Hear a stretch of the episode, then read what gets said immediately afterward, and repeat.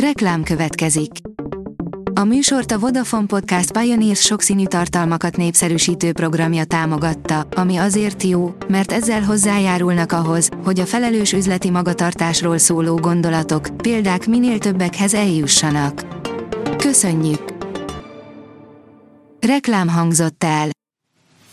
Lapszemle az aktuális top hírekből. Alíz vagyok, a Hírstart robot hangja. Ma június 20-a, Rafael névnapja van. Megtiltotta a bíróság Donald Trumpnak, hogy nyilvánosságra hozza a bizonyítékokat az ellene folyó perben. Az ügyészség a bizonyítékként felhasznált szigorúan titkos dokumentumok védelmében tett indítványt, a bíró elfogadta, írja a Telex. Megszólalt a Völner–Schadl-ügy koronatanúja. A végrehajtók volt elnökének egykori bizalmasát távmeghallgatás keretében, védett módon hallgatják meg a bíróságon, áll a 24.hu cikkében. A G7 oldalon olvasható, hogy győzködtük, hogy próbáljon minél rosszabb eredményt elérni, hogy mozgósítás esetén ne hívják be. Romániában mozgósítási gyakorlatra vittek egykori sorkatonákat is, ahol lövészeti felmérésen vettek részt. Kovács Zoltán eddig tűrt, de most már nem bírta tovább. Álljanak végre a magyar emberek oldalára, üzente az államtitkár a magyarokra támadó baloldalnak, mert kérdést kapott, hogy miért működik még most is 100 milliókból a 2 évvel ezelőtti vadászati világkiállításra létrehozott cég, írja a 444.hu. A Forbes teszi fel a kérdést, kártyával fizettem egy budapesti buszon. Hogy mi van? Gyorsabbá válik a reptéri buszozás, mától a belvárosból a reptérig közlekedő járatokon sokkal egyszerűbb lesz menetjegyet venni. A Portfólió szerint büntetnek az oroszok, a háború egyik fő hírforrását is betalálták.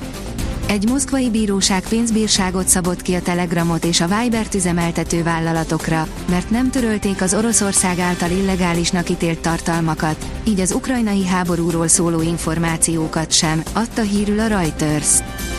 Alaposan lekörözött minket Románia. Az Unióban a második legrosszabbul teljesítő Magyarország, derül ki az Eurostat összesítéséből. A magyar háztartások tényleges fogyasztása az uniós átlag 72%-át éri el, ugyanúgy 25 évre vagyunk Ausztriától, mint a rendszerváltáskor. Közben Románia nagyot menetelt, áll az én pénzem cikkében. A vg.hu írja, mély ütést vitt be Kínának az amerikai csipembargó. Az amerikai exporttilalom ellenére Kína mégiscsak beszerzi a fejlett amerikai csipeket, de nem eleget. TV-ben toborozzák a melósokat a Fülöp-szigeteken Magyarországra, ekkora fizetést ígérnek nekik. Egy helyi tévéműsorban nagyjából 195 000 forintos fizetést kínáltak a Fülöp-szigetekieknek, ha Magyarországra jönnek dolgozni. A riport szerint 10 000 filippínó vendégmunkásra van szükség itthon, áll a pénzcentrum cikkében. A Noizz írja, mutatjuk, mekkora órabért fizetnek átlagosan a magyar diákoknak. Nőtt a diákokat kereső munkalehetőségek aránya a teljes hirdetésszámhoz viszonyítva 2023 első hónapjaiban a profession.hu adatai szerint. Az álláskereső honlap szerint átlagosan bruttó 1763 forintos órabért kapnak a magyar diákok tanulmányaik mellett. A Vezes szerint változtatna a Kreszen az autóklub. Az elektromos mikromobilitási eszközök elterjedésével időszerűvé vált a Kresz felfrissítése, módosítása, ami meglehetősen lassan halad. De vajon miért? Gúnyt űzött Alonzóból a Mercedes csapatfőnöke.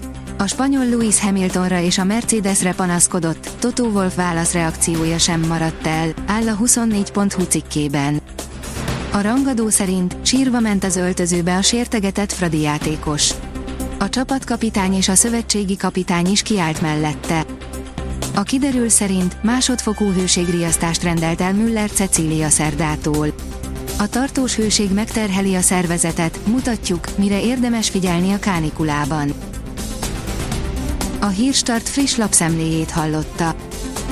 Ha még több hírt szeretne hallani, kérjük, látogassa meg a podcast.hírstart.hu oldalunkat, vagy keressen minket a Spotify csatornánkon, ahol kérjük, értékelje csatornánkat 5 csillagra. Az elhangzott hírek teljes terjedelemben elérhetőek weboldalunkon is. Köszönjük, hogy minket hallgatott!